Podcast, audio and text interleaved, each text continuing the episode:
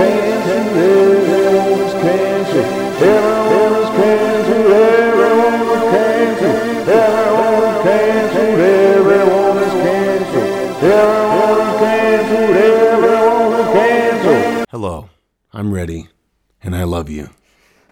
My name is Dylan Randall. Welcome back to another nightmare that is everyone is canceled. I have with me today my one and only Miss Michaela McDonald. Hello. Hello. How is everybody? They're doing great because Love Signals is coming. She's the creator of the universe, the dream, the world of Love Signals, the podcast. Many creations to come, which will be released any day now. Make sure to check that out. I'll announce it when we do. Episode 64, I think this is. Right? Yeah, 64. Today we are going to be discussing addiction and why you should feel bad if you do anything in life. Do you drink water? Well, you may be addicted to water, and you should feel bad about that. You shouldn't be able to trust yourself if you drink water. But before we get into that, don't listen to that because this whole this whole show is fictional. It's not real. It it it, it is a fictional rhetoric and story. Listen to your doctor, obey the laws in your country, and if you indeed get a prescription to do this, your local senators approve, it's legal, and you want to do it, which I have a feeling you might, go fuck yourself And subscribe. and subscribe to the deliciousness, the nutrition that is everyone is canceled. Coming to theaters near you if you're fucking vaccinated, you piece of shit. Talking about addiction, this has been a topic on my mind lately, and that's what I do on this podcast. I talk about things that are on my mind, things I'm actively thinking about. Because if you're not talking about what you're thinking about, what the fuck are you talking about? right? I mean, you're just saying shit. Can you talk about things you're not thinking about? I think you can in a way if it's to appease what you think people want to hear. Ooh. So there, there's an interesting thing I heard uh, actually today.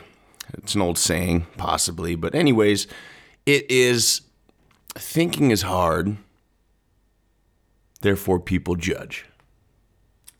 Ooh. And I really believe that to be the case when people cast the blame of addiction. The places that cast the blame of addiction and have the most prohibition around alcohol and drugs statistically tend to have the highest rates of negative health outcomes and abuse. And so I've really been thinking about why this is. And I, I really can relate it to the same fact of children who grew up in very strict households end up being party animals. I've seen them myself. They're at the parties, you know what I mean? We've all known those people. They grew up in a strict house and they just go fucking crazy mm-hmm. Yeah. they lose it. Where is people people in places like Germany where you can drink soft alcohol such as beer and wine at the early age of 16, there's a healthier community. Uh, and even Italy, they have far less negative health outcomes and problems with addiction. Same thing goes with meth. I, I think addiction, my personal view, to be forthright with this, is I think I don't think addiction is a substance issue. I think it's a heart problem. Heart as in emotional? Emotion, well, something even deeper to your soul, something you're missing, whether it's a lack of a connection with God, which I believe all starts there. And I'm not talking about religion. I'm not saying, I'm saying a genuine connection with God, whoever God may be, we don't know. Mm-hmm. I think having that belief, even scientists are starting to look at the fact that, oh, wait, societies benefit from a greater belief of something beyond them. Mm. And I believe that belief belongs to God. Mm. And when something is missing in your heart, I think you reach for alcohol or meth. Mm. And when you put yourself in these prisons, such as AA, where you say, I can't drink alcohol, it often occurs in relapse. It's a very low success rate for a lot of these people. Because I believe that can't relies on a prison of repercussion. You go to prison because you did something wrong, therefore, they do not allow you to repeat that action for a certain amount of time, maybe forever. Whereas when you heal the problem in whatever was missing in your heart in the first place, you are no longer required to be in prison to not repeat that. You simply don't want to repeat it because what caused you to do that is healed. So you can have alcohol. You probably just don't want it because you healed what caused you to reach for it in the first place. And I believe that mindset isn't necessarily easy to reach. but I believe it is necessary for our freedom and peace. Mm.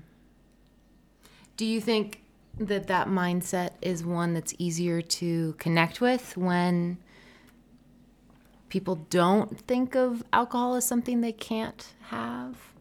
Yeah, I think it's this whole forbidden fruit thing. I think we naturally think about I know for I've done thought experiments. When I tell myself I can't have something, whether it's chocolate cake or alcohol, there's never a time where I think about it more. and I always end up in a place where I'm like, fuck it, I'm just gonna drink it. And that's defeating yourself. Now you're betraying yourself. Now you're saying I can't trust myself. Whereas if I just understand the reasons I want to do it in the first place, oh, I'm celebrating a wedding. I don't have to do it, but it, you know what? I fucking want to. And I don't need a reason beyond that. I have a few drinks. I don't overdo it. If I tell myself I can't have it because I don't trust myself, a lot of people end up binging. Thankfully, I don't have that issue because I feel like I've understood what causes it. Now, when I see alcohol in a store, I have goals that are more important to me than what alcohol does. I love working out. I love hiking. I love my connection to God. I love my connection to you, my love. I love living life fully. And I don't want to numb out to that. And if alcohol means numbing out, then that's not a reason I want to use it. Now, if I feel like it can ha- enhance a moment, or I can be silly with friends, or if I want to do a podcast and have a shot before, if I genuinely feel like that's good, then it feels like the right decision to do that. And it doesn't require me to betray myself to do that, further losing trust in myself. Yeah. I feel like building our trust within ourselves on the foundation of a, a connection with God is is important. And it sounds like a religious podcast. It really isn't. I'm not I really don't feel like I'm preaching. I feel like I'm just talking from my heart of of that connection outside of yourself helps you understand the inside of yourself. Mm-hmm. Mm-hmm. Yeah. Right? Like what's what's prayer? What what's a people talk about it in different ways. Some people meditate, some people have mantras, some people mm-hmm. pray, but I believe simply trusting something that you believe is greater than yourself, God, and saying things out loud. I feel bad about doing this today. I don't want to do that again. I can, I just don't want to. Or I hope to do better at this. I hope to spend more time with my kids. When we don't pray, we're, we're not vocalizing those things. We're not even thinking about the fact that we don't spend enough time with our kids. So, whether you believe in God or not, simply vocalizing what you want to do in life and hmm. thinking about the things that don't make you feel good, just when you realize you're probably not thinking about those things if you don't pray hmm. or have some sort of journaling method, hmm.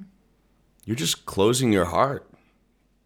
And then you're opening yourself to subconscious addictions, quote unquote addictions. When it's not the substance, you're missing something. Mm. I think all things lead to that. Overeating, mm-hmm. eating fast food, heroin, alcohol, it's all the same thing. I think it's just missing something deep in your heart. Mm. Don't you, what do you think about all that? When I was doing a training for some of the coaching that I learned how to do uh, called Faster EFT, which is just, you know, basically it's kind of just words you say while you tap on certain points. But one of the ideas that we learned about that comes from old, old methodologies um, with coaching and even some forms of hypnosis, he talked about this idea of how anytime we think of something as an addiction, it's really just an escape. It's really just an escapism. And that all addictions, as we see them, are basically just various flavors of us trying to run away from the discomfort we may be feeling in the moment. And so, depending on the person, depending on their history and what they've been exposed to and what's been modeled to them, they might reach for one thing versus another. Uh, for one person, it might be that they have a shopping addiction, quote unquote, or for another person, it might be that they reach for alcohol or for drugs. And I feel like this idea of trying to escape a bad feeling really tied to what you're saying, Dylan, of um, if there's something not right in your heart, if, if there's some sense of feeling disconnected from a higher power, if you want to call that God, um, that there could be this sense of trying to run away because you don't you don't know what to do with it. You don't know what to do with that discomfort on your own, maybe. I love that. You know, I grew up around Mormons, and I, I think they're lovely people. They truly do help their communities. They really do. I think they're great people. But what I noticed about them is they can't have coffee or alcohol, right? Do you know how many of them I've noticed drink diet soda all day long? They drive around in their cars with it. They're just constantly drinking diet soda. What that tells me is it totally defeats the purpose of abstaining from anything. It's it's just pain being outletted somewhere in a different route.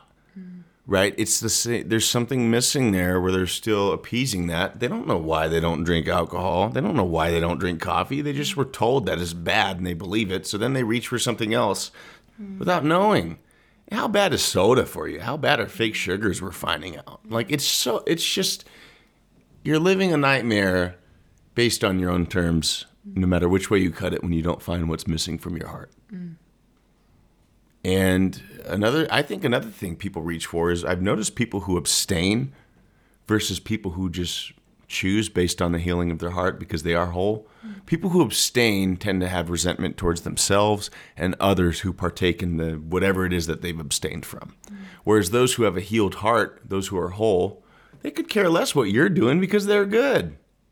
They don't feel this anguish when other people drink. They don't feel this judgment. How it, I've noticed how nasty I feel when I harshly judge others, especially when I see it as something that I can't do. Whereas if it's something I choose not to do and I understand it, there's forgiveness there. Not that there's anything to forgive, but there's forgiveness of self. There's, oh, that's funny, or even they're a fucking idiot, but it doesn't bother me. I don't need to change them. In my opinion, doesn't matter either. It's not a judgment. I can laugh at myself, I can laugh at my thoughts, and I don't need them to change. If they ask me, I'll happily share my thoughts. This is why I don't do it. Not that I, I can't. Rather than that feeling of harshness. Yeah. And and the distrust of the self right of of really it sounds like part of what you're describing is like i can't do it almost like that there's fear there because what happens when i do it is so bad or so out of control i can't i can't just have a little i have to have a lot right is that part of what you're saying Yeah, it's the surface of the problem rather than the root of the weed. Hmm. You know, yeah yeah you can keep chopping off the, the weed above ground, the part you can see, which might be the consumption of alcohol, but that root's just going to keep sprouting it up mm-hmm. in different ways. It's going to grow differently than last time. Maybe this time it's Diet Cola. Mm-hmm. Maybe this time it's overeating. Yeah. Maybe this time it's your feeling of righteousness and judging others for their partaking in it. Maybe that maybe that's your yeah. your we'll call it a fetish even. The thing you really obsess about. You obsess over it because it makes you feel better about yourself. Mm. You obsess over judgment. You obsess over overeating. Mm-hmm. You obsess over alcohol. Mm-hmm. You obsess over six cups of coffee a day. Mm. It it makes me think about um ah, I forget exactly what I was going to say, but like self compassion and how, and just compassion in general. Of if you can be compassionate towards yourself. Yes, I remember. I remember what it is. If you can be compassionate towards yourself, for me, part of what compassion looks like is um, having open feedback loops. So rather than seeing it as this terrible problem that gets coined with the the the the mark, right? The mark of addiction, to see it as, oh, this is a feedback loop. I notice I've been reaching for this thing more than I'd like to, or wow, what what's going on here? And so to use it as a point of inquiry rather than something that's kind of damning and then and then become some judgment about you as a person that oh I must be a bad person because I can't control my relationship to alcohol rather than seeing it as you're bad what if there was self-compassion curiosity of wow I'm doing this thing. I wonder what's going on. This is feedback. This is information that something's something's not right in my heart. Like I noticed for myself probably one of my um like vices which can feel at times very chill because like the feedback loop is like i feel good and i just want to do this a little bit. Um, but then other times i notice i'll go really hard on it which is watching tv for hours on end. And when i notice myself really reaching for that consistently it's usually like a little bit of a, a red flag or a wake up call for me of like hey what's going on like is there something that you're trying to avoid that's making you uncomfortable is are you angry about something but you haven't talked about it or do you feel like you can't move forward with something you really care about um, for some reason? Like it's usually a wake up call for me if if I let it be that. And so to me, it's actually the thing I like about what you're talking about, Dylan, of kind of not not emphasizing this idea of addiction and the disempowerment that goes along with it, is that it shifts the emphasis to being like, oh, something's going on. How can I use this to uh, go deeper into my relationship with my own heart and with having a, a more satisfying and full fledged life? And I think that's beautiful and empowering. Yeah, I do too. I, I find peace in it, and ultimately, uh, it can be scary for people to hear this. Why do you think that is? I think it could be scary because I think it makes them question their own beliefs that give them some sort of security on the matter if they have issues with a certain substance. There's this idea in a lot of the coaching that I've learned about and just in that whole world of, and there's different phrases for it, but it's like, what's the secondary benefit? Like what's what what do you gain by holding on to that belief? So some people might have like a limiting belief of like it's not safe to make a lot of money.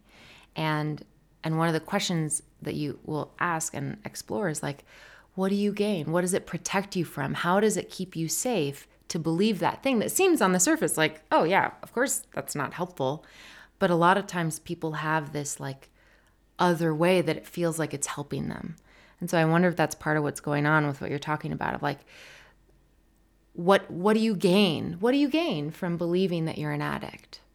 What is what does it help you feel safe around? What does it help you um, feel protected from? What does it what does it give you? And do you want to keep that? Or are there other ways you could get that? Yeah, I think in AA, for instance, they use they kind of paint it from what I understand is you can't trust yourself, you have to give yourself over to Jesus. And I don't know why it has to be a choice of giving yourself over to Jesus or being able to trust yourself. What a horrible way to paint that. In fact, God is the one who blessed us with free will. And for us to take our own free will away, we're not taking it away. I see it as denying what God blessed us with. God blesses the free will, so I choose to accept Jesus Christ as my Savior. Like, that's a choice. Why does that have to conflict with me having free will? It's the opposite of what God blessed us with. So when you look at AA, that's why I'm painting this example. They they say that it seems to be painted in a way where it's one or the other. I think giving yourself over to God, finding your peace, is exactly what can help you trust yourself. Mm-hmm. I think trusting in God extends to yourself. And I think AA paints this this this picture that we're all horrible. No, no, if you have God in your heart, you therefore are not horrible. God abolishes the darkness. Your healing abolishes the darkness. And so the the need for contradiction, I see it as denying what God blessed us with. The free will is what makes it so beautiful. So it's not that you can't drink alcohol. You're still choosing. Michaela pointed this out to me earlier. It's not that you can't drink it. You're choosing to tell yourself you can't drink it. It's still free will. You're just denying the beauty of the free will of saying I choose.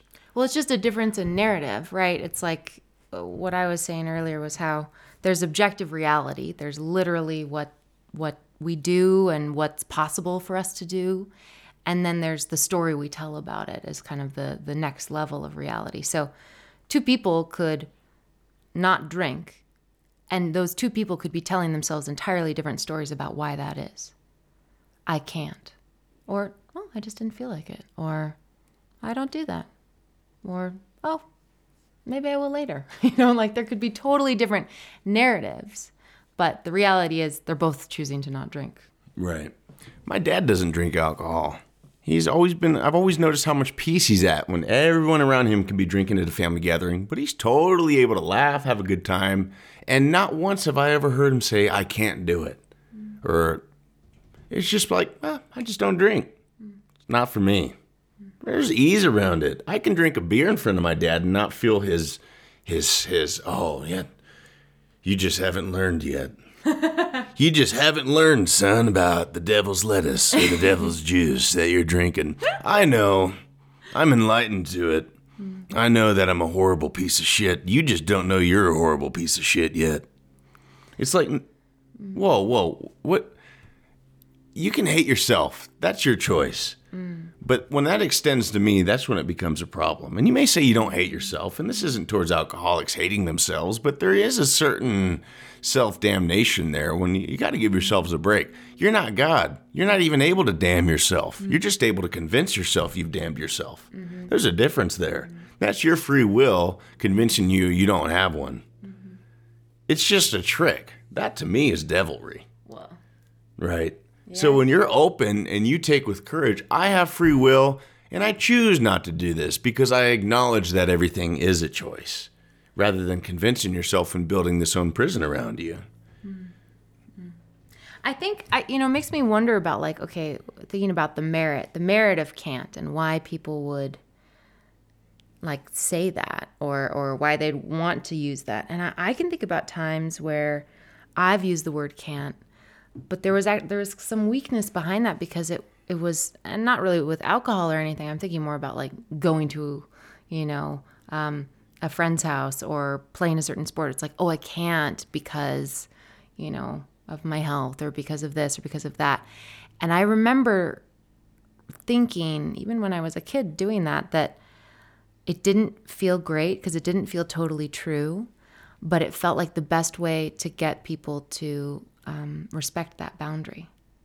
And and I think especially as a as a kid where maybe there's more peer pressure and maybe I don't know maybe that happens to people more as adults than I'm aware of, but um, but that feeling like oh well if I say I can't, um, then maybe people will respect that more and they won't push it because I don't feel strong enough to hold the line if they push it. Right. They see you as a victim, which makes them feel better than you, which gives them permission to not push the alcohol as you on you. You see yourself as a victim, which makes you feel like a martyr. When all in reality, if you're in a healthy relationship with yourself and others, if somebody's pushing alcohol on you and you simply don't want it and that's not good enough for them, the problem isn't the alcohol. The problem isn't you. The problem is them. It doesn't even always come out in addiction. Sometimes the problem comes out, it's just a heart problem. That person has a problem in their heart, and I don't want to spend my time around that stupid motherfucker. what a dumbass. Yeah, well, and I think I, I think you make a great point of like the way that we feel and that people can feel like better than each other by like, oh, oh, you can't do that. Okay, I can feel better about myself and just do this thing, just do this other thing. But it also it makes things awkward. It can make things awkward too. I think, I, I just think there's a lot of social dynamics that play into those moments in particular. Right.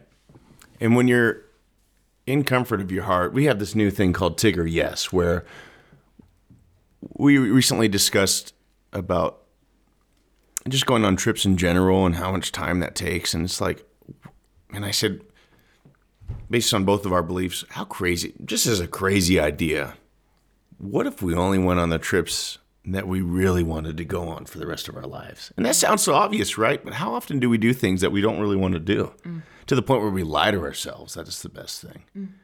And I think when you're good in your heart and you resonate with that, it determines the people around you. When you're in touch with your Tigger, yes, it, you don't have to hide. If you have to hide opinions, political beliefs, how you feel in your heart from your friends, they're not your friends. They are co conspirators in hiding you. They are helping you bury yourself to make them feel better.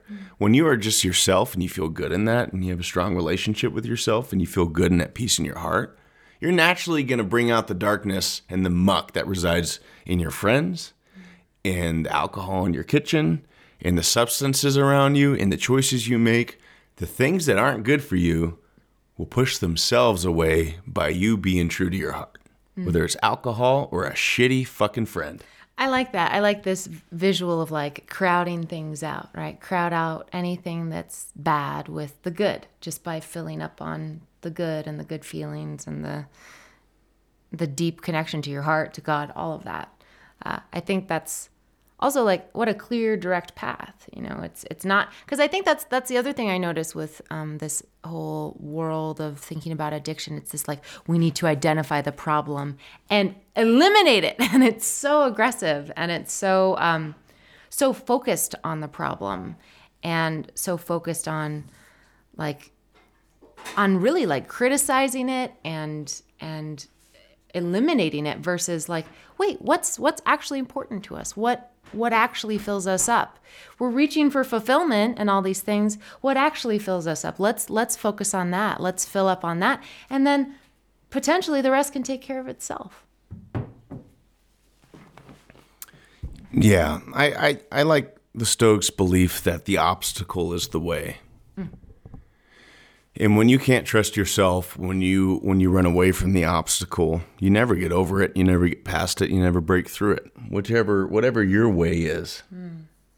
Right. And that's where, you know, you were saying like like with with Mormons, they can't have this so then they have this instead. They still kind of it's like they're running some pattern with um almost like with with hyper attachment, right, to soda, diet soda because they can't have the other thing. It's like um rather than just facing whatever that is, whatever's going on there with the the desire to have that thing, maybe you know, um, to face the obstacle, to let it become fuel, and and move forward. Yeah, same problem, different outlet. You know, when you find your purpose in life, when you genuinely feel good about what you're doing, you want to help the world, but at the same time, you don't feel threatened by other people's actions. You want to help you do what's good for you, and you're fulfilled naturally, but by what you've chosen to do, whether it's art, lifting weights, hiking, spending time with your kids, you're fulfilled. And you're not thinking about the things that you're not doing because you love the things that you are doing.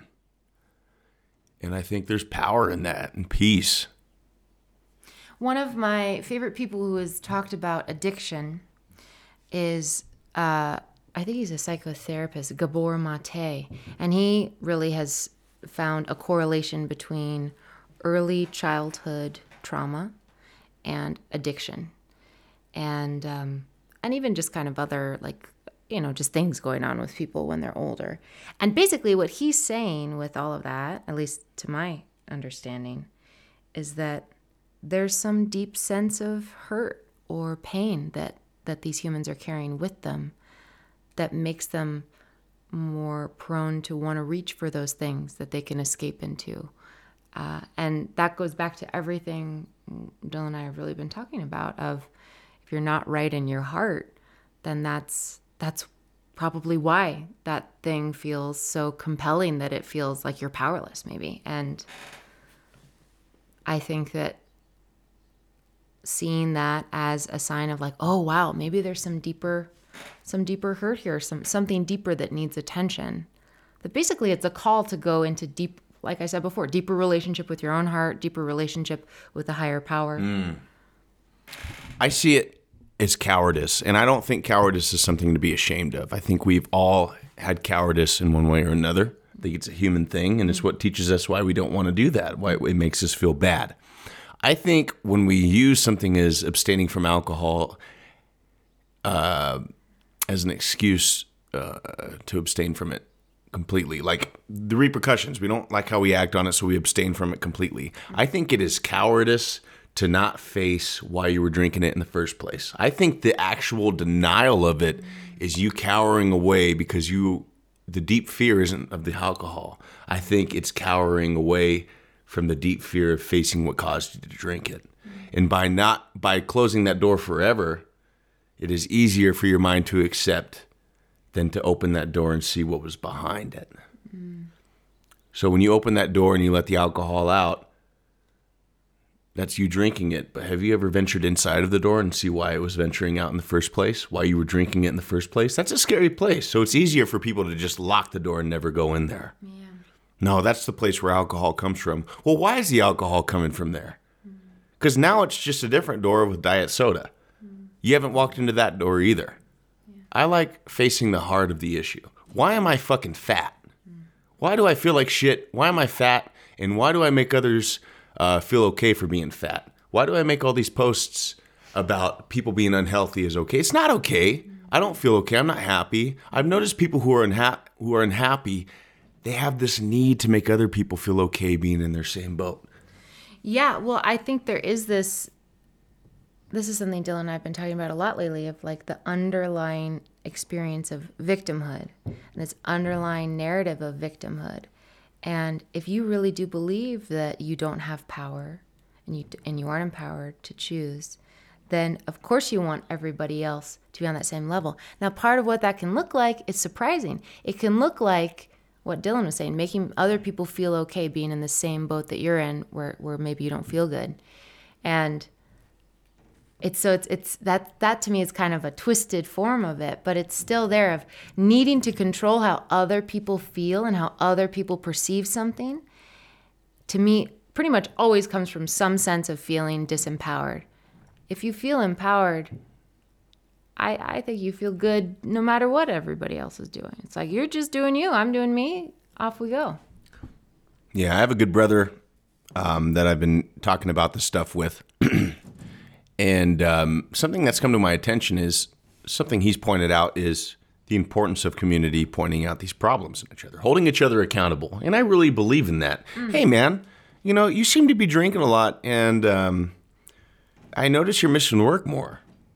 Or, man, you've gained a lot of weight. You seem like you're breathing heavier. I'm worried about you. Have you gotten your heart checked out? Or your kids, they don't they're not making it to school. You haven't been waking up to take them to school. That's a symptom of the problem. But I think where we can correct ourselves as a society, because a lot of this comes from good, right? You, you want to help mm-hmm. them. This isn't us being evil. I don't think we want to be, we're not trying to be cowards. I'm not saying everybody is a coward. Mm-hmm. It comes in different ways fear, cowardice, anger, mm-hmm. righteousness. It all has a different mask. But what I am saying is that I believe it, it would be more effective as a society rather than to say, hey, I think you have a, a drinking problem. To say, I think we're there to point these things out and then say, hey, let's find out what's causing you to do this. I'm more concerned about what's making my brother or sister drink so much rather than the alcohol itself. Mm-hmm. Why are you doing this? What's going on in your heart? Yeah. Something's bothering you, and it, it- the alcohol is a symptom of a problem. Mm. yeah And, and that's what I'm concerned about. And to me, that's so different than trying to control how people are seeing you or, or how people are seeing a situation or the beliefs they have about something, right? What you're talking about is like curiosity, investigation. Hey, what's going on? Hey, are you okay? Hey, do you want to talk about this? Like, hey, I've noticed this. Do you want to like let's let's get in there. Like that to me is this like curious, open, compassionate energy, right? It, it wants to go and and bring a little bit more light to an area that might be cloaked in darkness. Yeah. And then after that, I think that's where we're failing our brothers and sisters of the society, our parents, our kids. I think we're failing them by at least not illuminating, hey, there's a road to this beyond addiction. Mm. This sounds like a heart problem. And I think if we made that trendy, if we made that popular, mm. and then at that point, you're at peace. If they choose to keep drinking, that's okay. That's their free will. At least they've been illuminated to a path that shows them the deeper root. I think it should be popularized that this is a heart issue, not a substance issue, mm-hmm. substance addiction. And at least when they know that, okay, you can feel okay no matter what they decide mm-hmm. because you've shared an observation that is helpful, not a judgment. Mm-hmm. Because none of us are really the judge. We can just try to play the part, and that only makes things worse. It makes them feel bad. It makes you feel bad. So I, I think I think once we illuminate that, there can be peace with our society. Then it is ultimately their responsibility. If they want to become an alcoholic and drink themselves to death, that's not in our control, and you can be at peace with that, right? But I think popularizing um, spiritual issues and saying, "Hey, this is a spiritual problem. This is a heart problem," is far more helpful than demonizing people and saying you're an addict and it's a mental illness. Mm-hmm. I don't believe that shit. Mm-hmm. I don't believe it. Yeah. Yeah. I think it's an excuse to cower away from healing your own heart. Mm. And maybe that's the, the warrior energy in me, but fuck, we need that. We're lacking that masculinity and that warrior energy in our society. And masculinity, I've said time and time again, is not a man thing. It's things that men and women both have. We've just become out of balance with it. It's time. Sometimes it's time to kick yourself in the ass and find out why you're being weak. And when you paint yourself as a victim and say, "I can't do that because I can't handle it responsibly," you're fucking cowering away from what's hurting you in the first place. Knock it off and fucking buckle up and figure out what's going on, or you're going to continue to suffer. Hiding away is not the answer. America wasn't founded by us hiding away. Freedom wasn't founded by us hiding away, right? It wasn't capitulating. It was fuck you. I'm going to do what I want, whether that's good for me or not. And when you have that choice, it is much more empowering to do what is good for you. You're not doing it because you were told to and you don't know why. You're doing it because you know where it's coming from. You know it's good for your soul. And there's peace in that. But that's my opinion, and that's the beauty of it. Mm-hmm. It's just an opinion. Yep.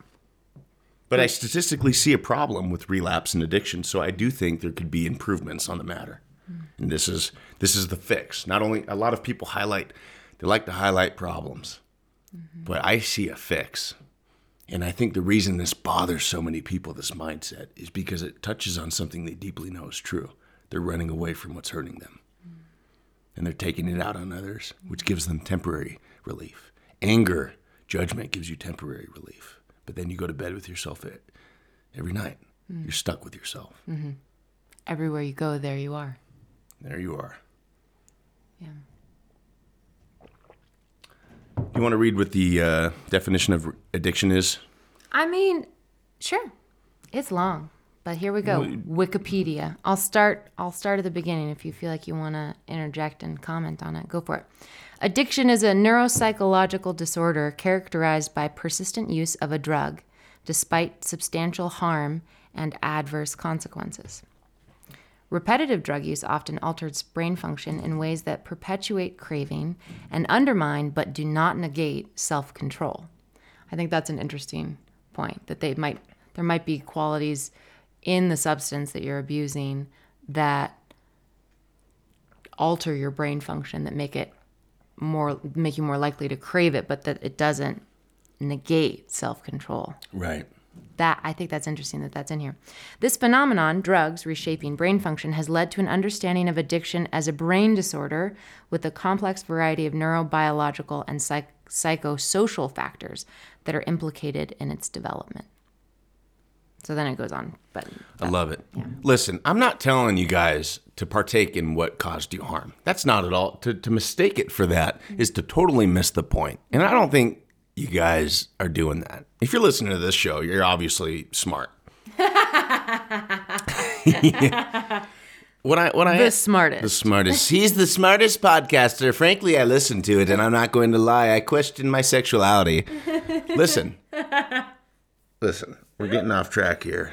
Focus up. The fact that I'm a veiny man has nothing to do with this. Dylan, rein it in. All right. Focus up. Listen. Focus up. What I am encouraging is to investigate what caused all this pain in the first place. That's it. What caused all this hurt in the first place? It doesn't mean you need to partake in shit. I'm not saying if you're an alcoholic, you need to drink alcohol. I'm saying that you're stronger than you think. And I encourage you to investigate what caused it in the first place. And you don't ever need to take a sip again. Right. And perhaps there are ways that, I, just to play off of what you're saying, if you do identify as an alcoholic or, you know, have a problem with alcohol, maybe the investigation is like, are there ways that that kind of relationship of escaping into something, some behavior, some drug, whatever, is still showing up in my life? Because that might be a sign that maybe the, the deeper heart part hasn't been addressed. Exact. That's exact. Yeah, I couldn't have illustrated it better. I love you. I love you too.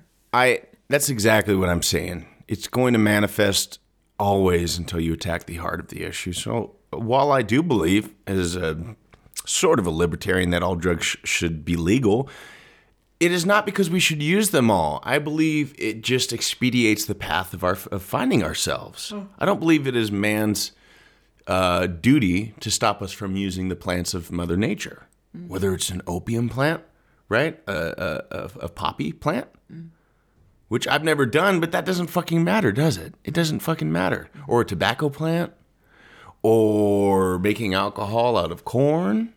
I don't think that's the government's job to do that because I think all of these things are different avenues for us to find our own hearts. That's actually something I was going to say earlier that this whole thing you were saying how um when you can't trust yourself, when you're being convinced that you can't trust yourself, it feels like there's some darkness coming in there.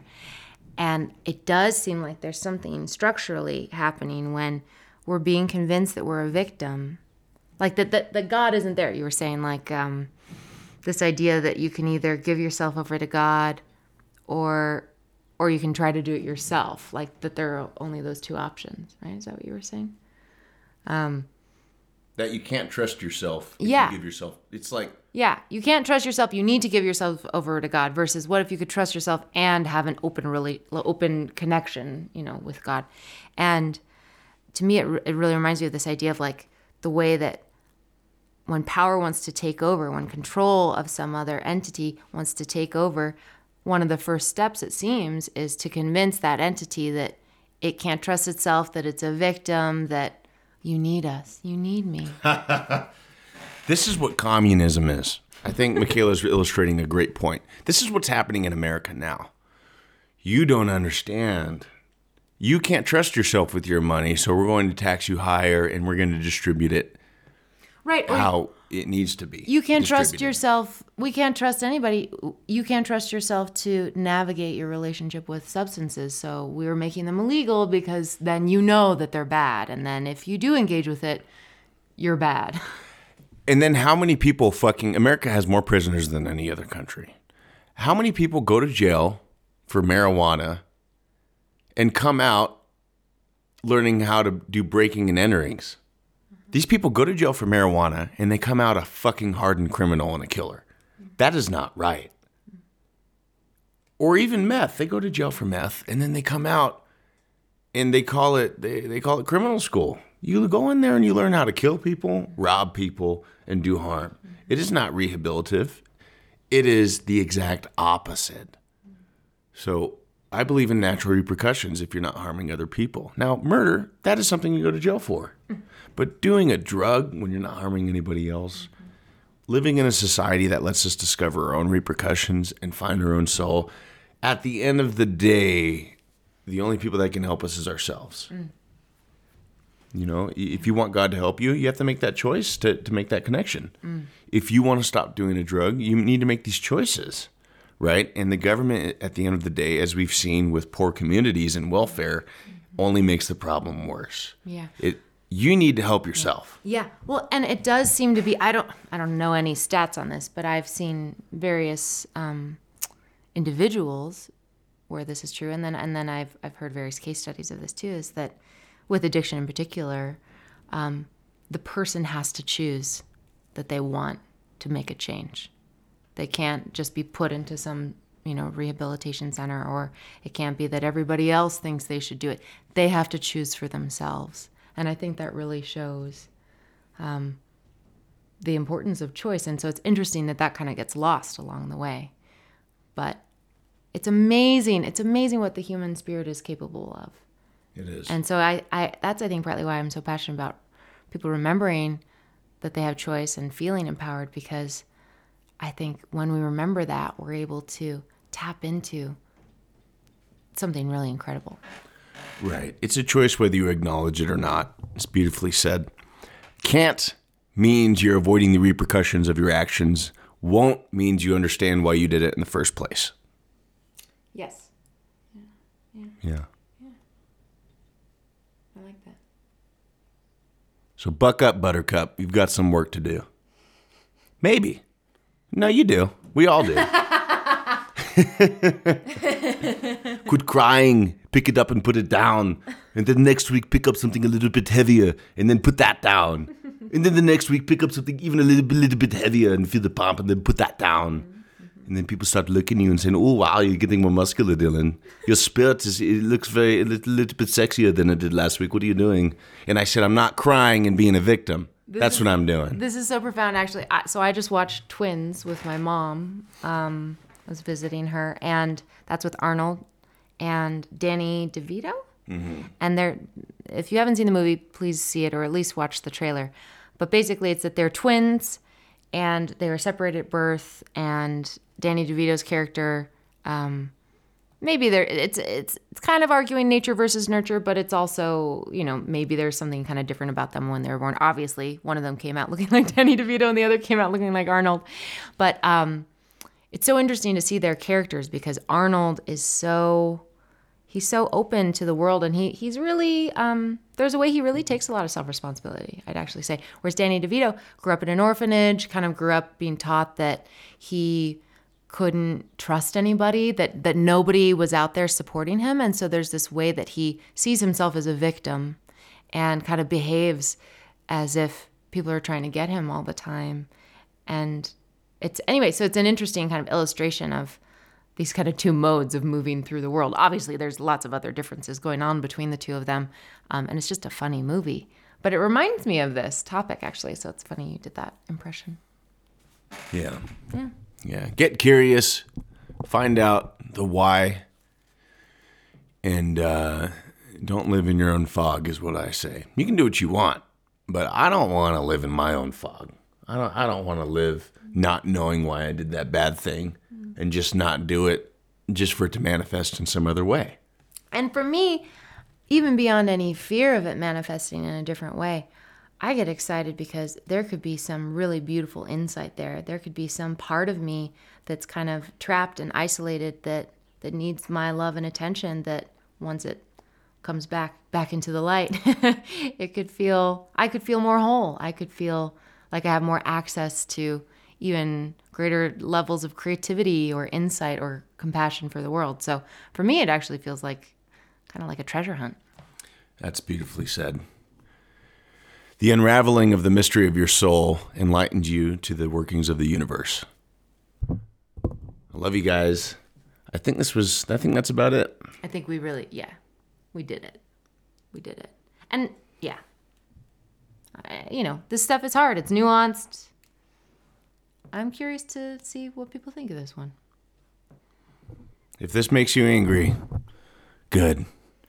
No, really, if this makes you angry, if this makes you feel things, remember, eh, whenever you rely on something outside of yourself or you feel like you need to change something that somebody else is saying or their opinions, uh, you're taking all the power away from yourself. You're you're you're losing. You're forfeiting all of your power for a temporary relief. If this makes you angry, if it makes you feel something strong, the only way that you can find get to the bottom of that is by looking within, because that's the only thing you can truly control.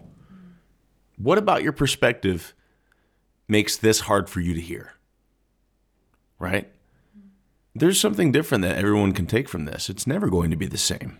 We're all unique, and uh, you're gonna you're gonna take something different from this than I do, than Michaela does, than every other listener.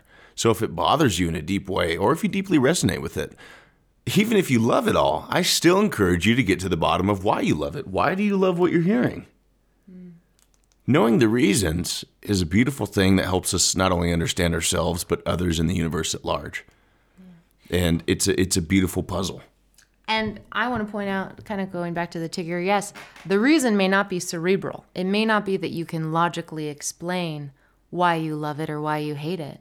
It might be something that you feel in your body. It might just be, because uh, for me, the Tigger, yes, is something I really feel in my body. Part of why that's the name is because my mom, when, when she would take me shoe shopping when I was a kid, she always would wait till I basically acted like Tigger. I would start bouncing around. I really like the sneakers I was trying on, and these are the ones. These are the ones. She's like, yes, that's there. It is. It was like I'd light up. It was a whole, a whole like nervous system response almost that happened. And so, anyway, so I just want to point out, like, you may not logically be able to understand it, both both sides of the coin, the the good feeling or the bad feeling, and that's okay. You can still stay with it and stay curious and notice that feeling in your body and and and just ask yourself okay wow maybe maybe that's all i need or, or maybe there's another time in the past where i felt this way or you know there's there's levels where you can explore this. So being curious and it doesn't have to make sense right away for you to stay engaged with that curiosity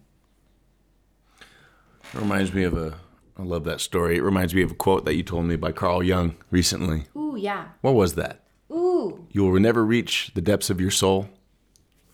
You will never learn the true depth of your own soul. I think that's what it was. I think that's what it was. And what that means is that you're never going to know everything. And that's a good thing. the great philosophers of the Roman times, Marcus Aurelius, Plato, Socrates, they were old men who loved the observance and the learning of wisdom.